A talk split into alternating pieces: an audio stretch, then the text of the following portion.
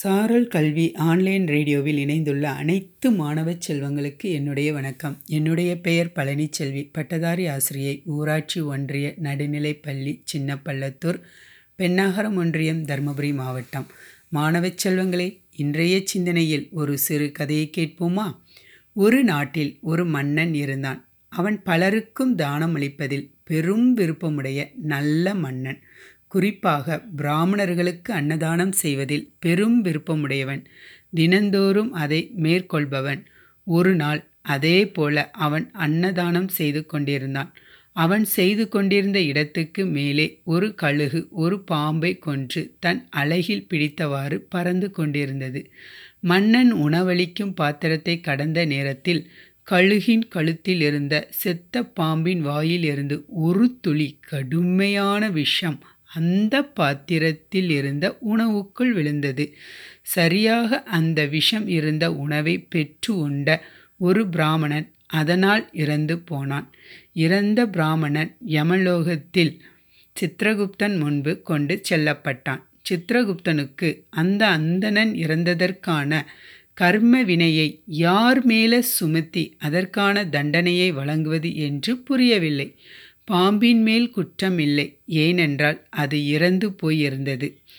கழுகின் மேல் குற்றம் இல்லை ஏனென்றால் அது தன் உணவை சுமந்து கொண்டு பறந்து கொண்டிருந்தது. சரி அடுத்தது மன்னன். மன்னன் தானம் கொடுக்கும் புண்ணிய மனம் படைத்தவன். அவன் உணவில் விஷம் கலந்தது தெரியாமல் தானே அதை அந்தணனுக்கு வழங்கினான். அப்படியானால் அந்த பாவம் மன்னனை எப்படி சேரும்? குழம்பி போன சித்திரகுப்தன் யமதர்மனிடம் சென்று தன் சந்தேகத்தை கேட்டான். யம சித்திரகுப்தன் யமதர்மனிடம் சென்று தன் சந்தேகத்தை கேட்டான். யமதர்மனும் கொஞ்சம் யோசனையில் ஆழ்ந்தான். அதன்பின் சித்திரகுப்தா இதை பற்றி நீ பெரியதாக எண்ணாதே. இந்த கர்ம வினையின் தண்டனையை யாருக்கு வழங்க வேண்டும் என்று சிறிது காலத்தில் தானாகவே உனக்கு தெரியும் என்றான். சரி என்று சித்திரகுப்தனும் திரும்பினான். அதே நாடு நான்கு அந்தணர்கள் அரண்மனையை தேடி வந்து கொண்டிருந்தனர். வழி தெரியாமல் தேடினர். அங்கு பானை விற்று கொண்டிருந்த ஒரு பெண்ணிடம் அரண்மனைக்கு செல்லும் வழியை கேட்டனர். அந்த பெண்ணும் சரியான வழியை விரலை நீட்டி காட்டினாள். அத்துடன் விட்டிருந்தால் பரவாயில்லை. அவள் அந்த அந்தணர்களிடம் கொஞ்சம் ஜாக்கிரதையாக இருங்கள். அந்த மன்னன் அந்தணர்களை சாகடிப்பது போல் தெரிகிறது என்று சொன்னாள். அந்த காட்சியை கண்ட சித்திரகுப்தன் தன் சந்தேகத்துக்கு விடை கிடைத்து விட்டதென்று மகிழ்ந்து அந்த பானை விற்கும் பெண்மேல் அந்த கர்ம வினையை ஏற்றிவிட்டான்.